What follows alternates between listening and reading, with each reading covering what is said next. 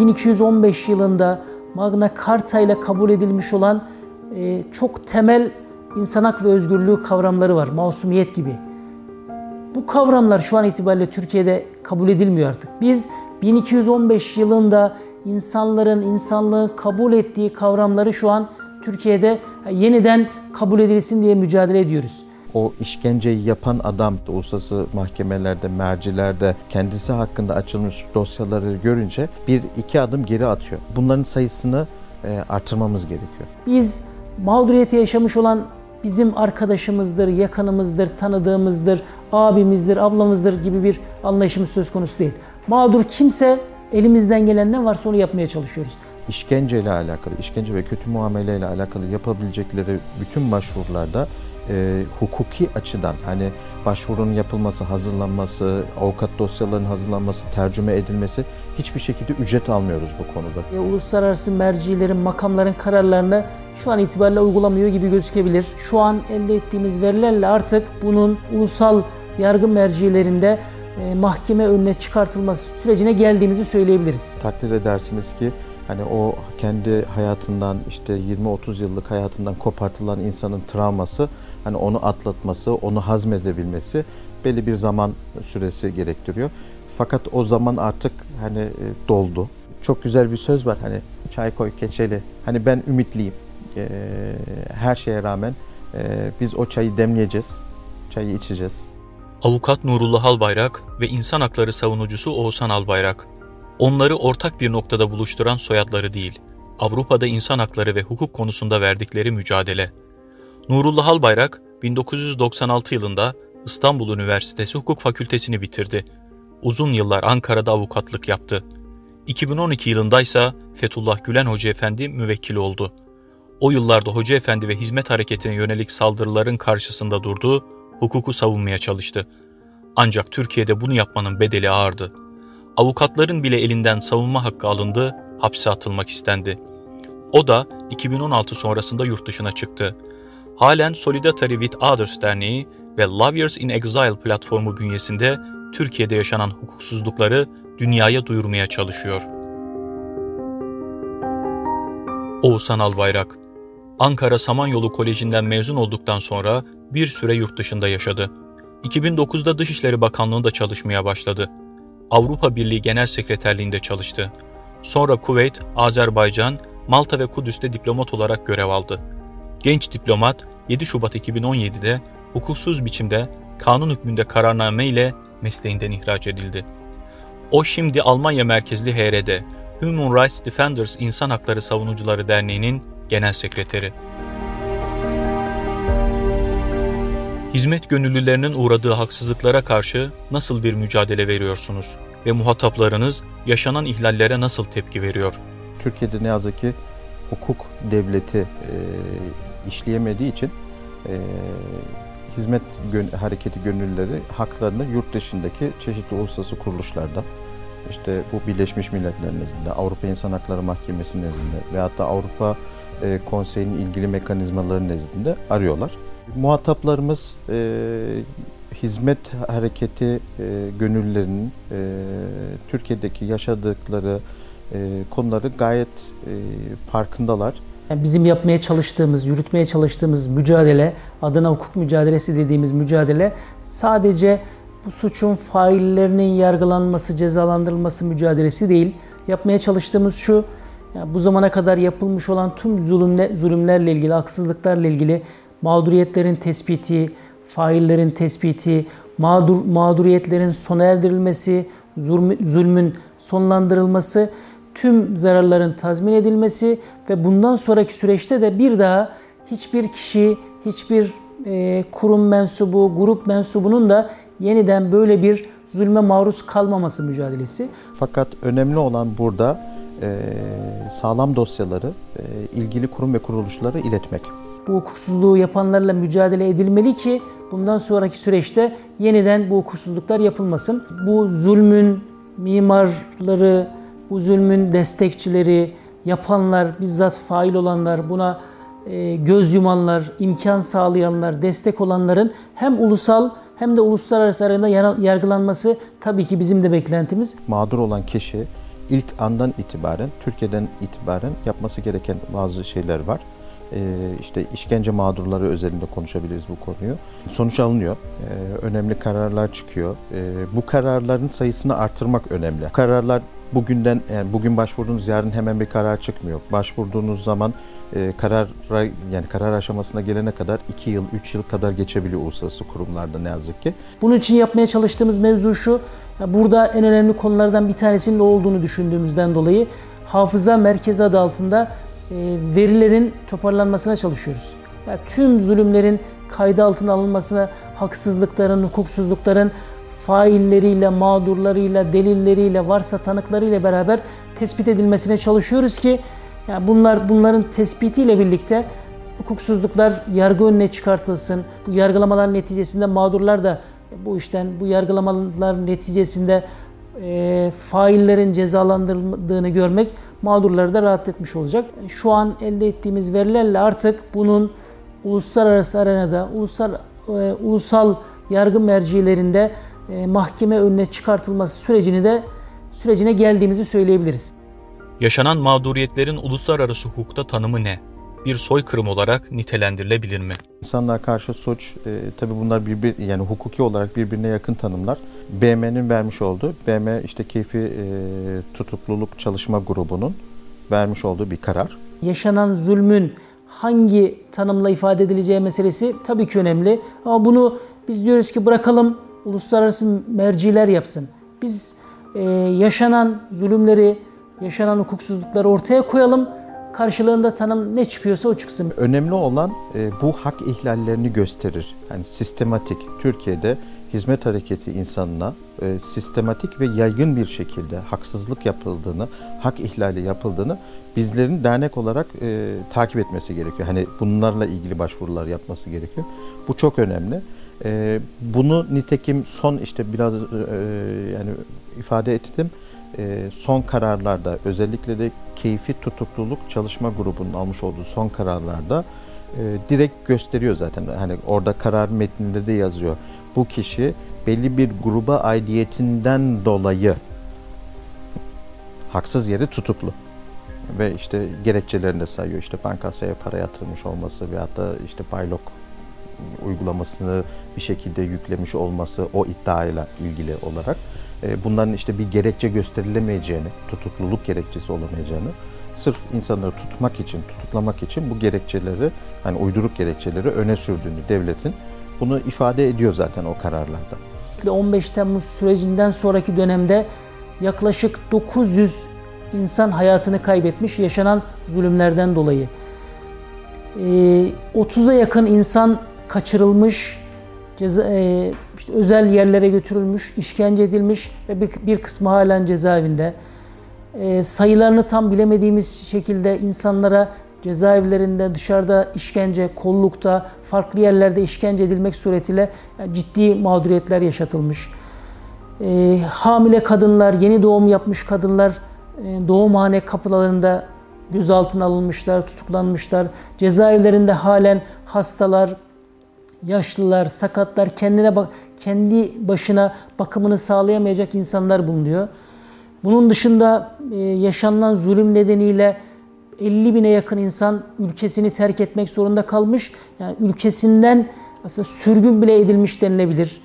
E, bunun dışında ya bu yaşanan zulümleri ihraç edilenler, e, sosyal ve ekonomik haklardan mahrum bırakılan, ya onlarca kalemde toplu yok etmeye varacak mağduriyetler yaşanan bir hadiseyle karşı karşıyayız. Bunları alt alta yazdığımızda yani şunu Roma statüsünü göz önüne aldığımızda buna insanlığa karşı suç demekte herhangi bir şey yok. Teknik olarak insanlığa karşı suç ama yaşananlara baktığımızda soykırıma doğru giden bir insanlığa karşı suçla karşı karşıya olduğumuzu söyleyebiliriz. Türkiye uluslararası hukuku yok sayıyor. Bunu ne kadar devam ettirebilir? Türkiye uluslararası camiayı, uluslararası mercilerin, makamların kararlarını şu an itibariyle uygulamıyor gibi gözükebilir. Evet bu tip e, ülkelerde, yani bu tip ülkeler dediğim hukuku askıya almış, kendine yeni bir sistem oluşturmuş, kendi kurduğu sistemle zulüm yapmaya çalışan ülkelerde Evet, uluslararası mercilerin, uluslararası makamların değerlendirmeleri dikkate bir, bir dönem alınmamış. Ama bunların alınacağı zamanlar gelecek. Yaşanan bu zulümleri, bu zulümlerden farkındalığı oluşturalım ki belki toplumsal duyarlılığın artmasıyla e, bundan sonraki süreçte Türkiye'de zulümler durmuş olur. İşkence ve kaçırılma olaylarına maruz kalanlar seslerini yurt dışında duyurabiliyorlar mı? Cesaretli olun çağrınız karşılık buluyor mu? Yurt dışında e, işkence mağdurlarıyla alakalı olarak yurt dışında çeşitli adımlar atılabiliyor. Bunu işte e, biz dernek olarak e, Human Rights Defenders Derneği olarak yakından da takip ediyoruz bu e, dosyaları. E, bir bu konuda ilk anda yapılabilecek bazı şeyler var. İşte e, Türkiye nezdinde işkence mağduru olduğunuz bir şekilde bunun işte doktor kaydına alınması gerekiyor. Raporda yani bunu ifade edebilmesi lazım. Ee, daha sonra işte savcı karşısında ifade edebilmeniz lazım. Mahkemede ben işkence gördüm diye ve bunların bir şekilde tutanağa geçirilmesini sağlamanız lazım. Sonra diyelim ki Türkiye'de herhangi bir şey yapılmadı.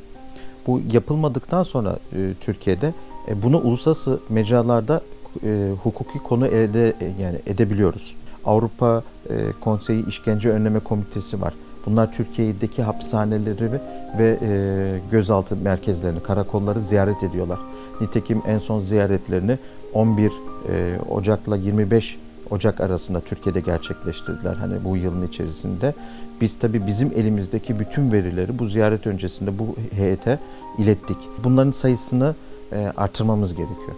Bu artırmada da işte çağrıda bulunuyoruz dönem dönem. Hani artıralım, artıralım, artırılması gerekiyor. Lütfen bize başvurun. Ve bunu buradan açıklıkla da söylüyorum. Yani sizin üzerinizden e, işkenceyle alakalı, işkence ve kötü muameleyle alakalı yapabilecekleri bütün başvurularda e, hukuki açıdan hani başvurunun yapılması, hazırlanması, avukat dosyalarının hazırlanması, tercüme edilmesi hiçbir şekilde ücret almıyoruz bu konuda. Sizce hizmet hareketi hukuki mücadelede etkili olabiliyor mu? Bu soruya evet veya hayır demek zor. Şundan dolayı zor. Yürüttüğümüz mücadele e, çok belki enteresan gelebilir. 1215 yılında Magna Carta ile kabul edilmiş olan e, çok temel insan hak ve özgürlüğü kavramları var. Masumiyet gibi. Bu kavramlar şu an itibariyle Türkiye'de kabul edilmiyor artık. Biz 1215 yılında insanların insanlığı kabul ettiği kavramları şu an Türkiye'de yeniden kabul edilsin diye mücadele ediyoruz. Mağduriyetin büyüklüğüne kıyasladığımızda e, mücadelemiz, yürütmeye çalıştığımız mücadele e, gerçekten az kalıyor. Çünkü çok büyük bir mağduriyetle karşı karşıyayız. Binlerce insan harıl harıl çalışsa bu mücadele e, de yine eksik yanlarımız kalır. Ama bu ya mevcut şartları itibariyle bir mücadele verilmeye çalışılıyor. Elbette ki eksik yönleri var. Elbette onların da tamamlanmaya çalışıyor. O yüzden yani hukuki mücadelede her şey dört dörtlük yapılıyor mu demek zor. Eksikler var mı? Elbette eksikler var. Ama eksiklerin tamamlanması için de mücadele edildiğini söyleyebilirim. Hizmet hareketinin yetişmiş insan kaynağından şu günlerde yeterince istifade ediliyor mu? Herkes üzerine düşeni yapıyor mu? Takdir edersiniz ki hani o kendi hayatından işte 20-30 yıllık hayatından kopartılan insanın travması hani onu atlatması, onu hazmedebilmesi belli bir zaman süresi gerektiriyor. Fakat o zaman artık hani e, doldu. E, dolmuş olması gerekiyor. İşte iki yıl, üç yıl geçti. E, insanlar artık bu mağduriyetlerin ifade edilmesinde daha fazla angaj olması lazım. Kendi mağduriyetini sırf yaşadığı şehirdeki insanlara anlatsa, önemli kişilere anlatsa bile bu bile bir etki yaratacaktır. Ben yaşamadığım bir mağduriyeti istediğim kadar anlatayım etkili olamıyorum. O mağduriyetimle alakalı e, çok kaliteli raporlar, bilgi notları hazırlayayım. Belli bir yere kadar gidebiliyorum. Ama işte bir işkence mağdurunun açık açık yüzüyle yaşadığı işkenceyi anlattığındaki etkisi, karşı taraftaki etkisi bu uluslararası kuruluşlar için de öyledir. Uluslararası kuruluşlarına, e, uluslararası kuruluşlar işte Birleşmiş Milletler'e götürdüğümüz şahitlerin ifadesi sonrasında oradaki raportörün e, halini görünce Hani biz bunu e, ne kadar etkili olduğunu farkına varıyoruz. Bir kere yürütülen bu mücadele evet herkesin kendine göre yapması gereken bir mücadele ama çoğunluğu itibariyle de uzmanlık gerektiren bir mücadele. Yani insan hakları mücadelesi dediğimiz mücadele gerçekten herkesin yapabileceği bir mücadele değilmiş. Ya bunu da biz yaşayarak görmüş olduk. Biraz uzmanlık gerektiriyor. O yüzden hep birlikte yapalım desek de yapabileceğimiz bir mücadele değil. İçinden özel olarak bu konuyla ilgilenmiş olanların e, bu işe dahil olması gerekiyor. Burada ben eksikliklerin olduğunu düşünüyorum. E, bu eksikliklerin giderilmesi için de oturup bu meseleye kafa yoruyoruz. Nasıl olur da daha fazla insan bu meselede bu işin altına el koyar, kafasını bu işin altına koyar diye bunun da mücadelesini veriyoruz ama henüz tam, tam istediğimiz noktada değiliz. İşkenceyle mücadelede bir işkence görenin açık ve net bir şekilde bunu e, işte uluslararası kuruluşlara, e, insan hakları komisyonuna, e, komitesine, Birleşmiş Milletler'de ve hatta Avrupa Konseyi'nde, Avrupa İnsan Hakları Mahkemesi'nde dile getirmesi hem o travmayı kendisinin atlatması açısından önemli. Bir de Türkiye'de işte 10 kişi işkence olacaksa onun sayısını azaltma açısından da önemli. Hani bir şekilde durdurulması bu suçun durdurulması çok önemli ve etkili de oluyor. Çünkü e, o işkenceyi yapan adam yaptığı suçuyla ilgili olarak uluslararası hukuk mercileri veyahut da uluslararası mahkemelerde, mercilerde kendisi hakkında açılmış dosyaları görünce bir iki adım geri atıyor. Ben bir şekilde yurt dışına çıkabildim. E, Türkiye'deki kalan arkadaşlarıma, e, Türkiye'deki mağdurların her biri için hani bunu e, yapmam gerekiyor. Bu benim kendi görevim zaten, şahsi de görevim. Hukuksal mücadele sadece öne çıkan insanlar için mi veriliyor? Bir öğretmenin ya da bir esnafın mücadelesine de katkı sağlıyor musunuz? Hak mücadelesi dediğimiz mücadele sadece bazı insanların haklarının savunulması mücadelesi değil. Hak mücadelesi dediğimiz haksızlığa uğramış kişinin kim olduğunun önemi olmaksızın yapılan bir mücadele. Biz mağduriyeti yaşamış olan e, bizim arkadaşımızdır, yakınımızdır, tanıdığımızdır, abimizdir, ablamızdır gibi bir anlayışımız söz konusu değil. Mağdur kimse elimizden gelen ne varsa onu yapmaya çalışıyoruz. Hizmet hareketi mensupları Türkiye'de baskı altındalar. Bu baskı devam ederken Türkiye'de hukuk mücadelesi yapılabilir mi? Türkiye'de hukuki mücadele yapmak zor mu? Evet zor. Ama bu hukuksuzluklardan kurtulmanın yolu hukuki mücadeleyi sonuna kadar yapmaktan geçiyor. Eğer biz hukuki mücadelemizi sonuna kadar yapamazsak, bunu götür, götüremezsek, e, biraz iktidarın istediği, bu hukuksuzlukları yapanların istediği de bu. Suç ceza hakimlikleri e, çalışmaya başladığında acaba yani onların değerlendirmesi iktidarın istediği nedir? E, bu noktada Cumhurbaşkanımızın talebi nedir? Cumhurbaşkanımız burada olsaydı bizden ne isterdi? Tarzında bir değerlendirme ile hareket ediyor. Sistem öyle bir sistem olmuş.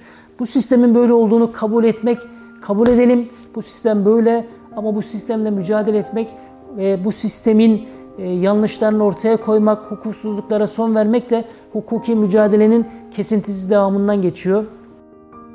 Hukuksuzluklara karşı yaptığınız çalışmaları hizmet gönüllülerine duyurabiliyor musunuz? Orada hani e, biraz öz eleştiri de yapmak lazım diye düşünüyorum. E, Dernek olarak biz faaliyetlerimizi çeşitli e, işte düzenli aralıklarla e, işte Almanya'dayız. Biz Almanya'daki çeşitli bölgelerde e, anlatmaya çalışıyoruz. Fakat her seferinde bizde şu izlenimi izlenim oluşuyor.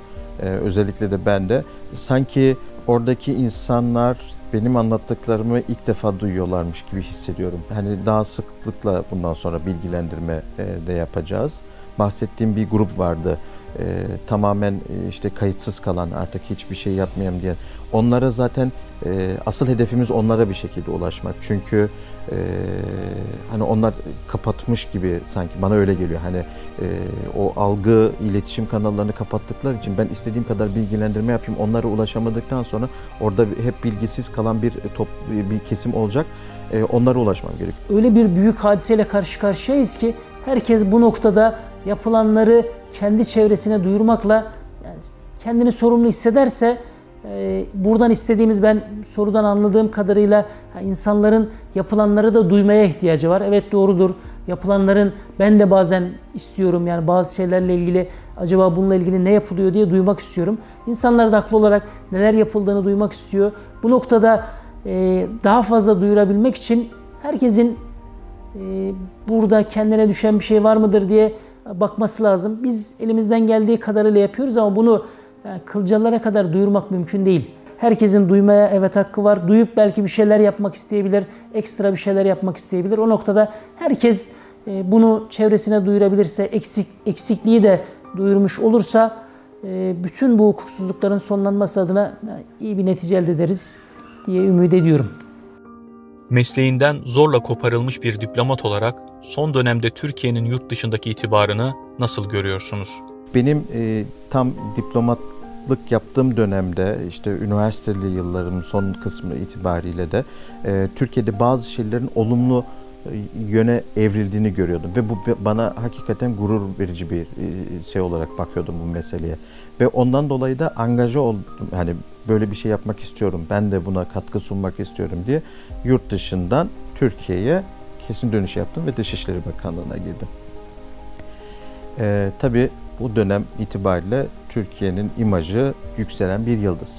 Ee, işte 2010 yılında bu Arap Baharı'ndaki e, başlangıcı işte e, ayaklanmaları düşündüğünüzde Türkiye model ülke olarak gösteriliyordu. Demokratikleşebilen, Müslüman toplumu olan bir devlet modeli vardı Türkiye'de. Fakat ne yazık ki e, işte e, iktidarın e, otoriteleşme eğilimi arttıkça da bu model olma konumundan geri adımlar attığını görüyoruz. Fethullah Gülen Hoca Efendi'nin avukatıydınız. Hoca Efendi hukuki mücadelesini şimdilerde nasıl devam ettiriyor? Hoca Efendi'nin davalarını takip etmek şu an itibariyle mümkün değil. Çünkü kimse avukatlığını üstlenmek istemiyor. Baro tarafından görevlendirilen, mahkemenin baro tarafından istediği avukatlar dahi istifa etmek suretiyle süreci takip etmiyor.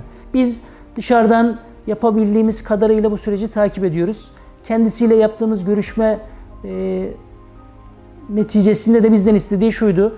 Yani mağdurlar adına ne yapabiliyorsak onu yapalım. Yani biraz orada e, en ücra köşedeki mağduriyetin sorumluluğunu hissettiğinden, belki o mağdurdan kaynaklanan e, acaba benim yapabileceğim bir şey var mı düşüncesiyle bize bu konuda mağdurlarla ilgili bir şey yapılmış olması benim hukuki mücadele anlamında bir şey yapmış olurum düşüncesiyle biz de o anlamda yapıyoruz. Ulaşabildiğimiz insanlara e, dedim kimliğine bakmaksızın, ismine bakmaksızın Türkiye'de mağdurlarla ilgili bir şey yapmanın e, Hoca Efendi'nin mücadelesi, hukuki mücadelesine de bir şey yapma olduğunu düşündüğümüzden o şekilde hareket etmeyi e, doğru görüyoruz şu an.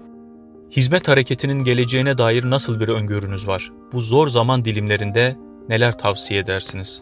Tüm bu yaşananlara, tüm bu olanlara baktığımızda dahi e, kendisine o kadar e, çok haksızlık yapılmasına rağmen e, yani işte kadınlar hapishaneye atılıyor. Kadınların uğradığı işkenceler, kadınların işte uğradığı şeyler e, erkeklerin işkence görmesi, e, ailelerin dağıtılmasına rağmen e, hizmet hareketi e, illegal hiçbir yönteme başvurmadı. Yani hiçbir yöntem ama hani en küçük illegal diyebileceğiniz aklınıza gelebilecek en küçük bir şey bile yok yani bu insanlarda. Yani onun için hani asıl beni ümitlendiren de bu. Geleceğe ilişkin olarak da e, çok güzel bir söz var hani çay koy keçeli e, devam edelim biz. Hani o, o şekilde hani ben ümitliyim. E, her şeye rağmen e, biz o çayı demleyeceğiz. Çayı içeceğiz. E, birlikte içeceğiz inşallah. Şeffafiyet tartışmalarına nasıl bakıyorsunuz? Bir sivil toplum hareketi olarak bu konuda neler söylersiniz? Hizmet hareketinin tamamına tabii ki e, konu olan bir meseleyi ben ele alamam ama HRD Derneği özelinde, Human Rights Defenders Derneği özelinde e, açıklamalardan hani bunu tüme teşmil edebiliriz diye düşünüyorum. Biz dernek olarak işte e, gelen bize bağışlar, dernek bağışları başta olmak üzere işte derneğimizin yönetim kurulunun almış olduğu kararlar, düzenli olarak kararlar. Bunları işte e, zaten bir karar defterimiz var. Oraya işliyoruz. Bunların imzası alınıyor yönetim kurulu üyelerimizden. İşte son dönemde bunlar online yapıldı. Online yapıldığına ilişkin olarak bunları ibraz ediyoruz. Hani bu kararların online alındığını şey yapıyoruz. Ee, ve bunları her sene biz e, ilgili alma mercilerine iletiyoruz. İkinci yıl itibariyle biz bu Avrupa Şeffaflık e, siciline kaydolduk. O yıl itibariyle bunu e, sağladık. Geçtiğimiz aylarda bize dediler ki işte aradan bir yıl geçti. Sen şu belgelerini tekrar bir ver bakalım bize dediler. Biz o belgeleri, onların istemiş olduğu belgeleri de sunduk. O Avrupa Birliği'nin standartlarında e, şeffaf bir kurumuz. Dernek olarak hareket ederken bazı stratejilerle hareket ediyoruz. E, işte Birleşmiş Milletler'in hangi birimine nasıl ulaşacağımızla ilgili mesela bazı şeyler var. Veyahut da işte Avrupa İnsan Hakları Mahkemesi. Bu stratejilerimizi de hiç kimse açıkça bir şekilde bizden istemiyor. Gerek de yok çünkü. İyi insan yetiştirmek için çalışıp vefa, fedakarlık, dostluk ve cömertliğin en güzel örneklerini veriyorlar. Kimi hapiste, kimi sürgünde, kimi de dünyanın dört bir yanında iyilik bayrağını taşıyor. Şimdi onların konuşma zamanı. Hizmet bugün Türkiye ve dünyada ne yapıyor? Projeleri neler? 7'den 70'e harekete emek verenler yaptıklarını ve ümitlerini paylaşıyor. Durum tespiti, alınan dersler ve gelecek için atılan adımlar. Abiler, ablalar, esnaf, iş insanı, gazeteci, öğrenci ve yöneticiler. Farklı meslek ve kuşaklardan isimler hizmet konuşmalarında.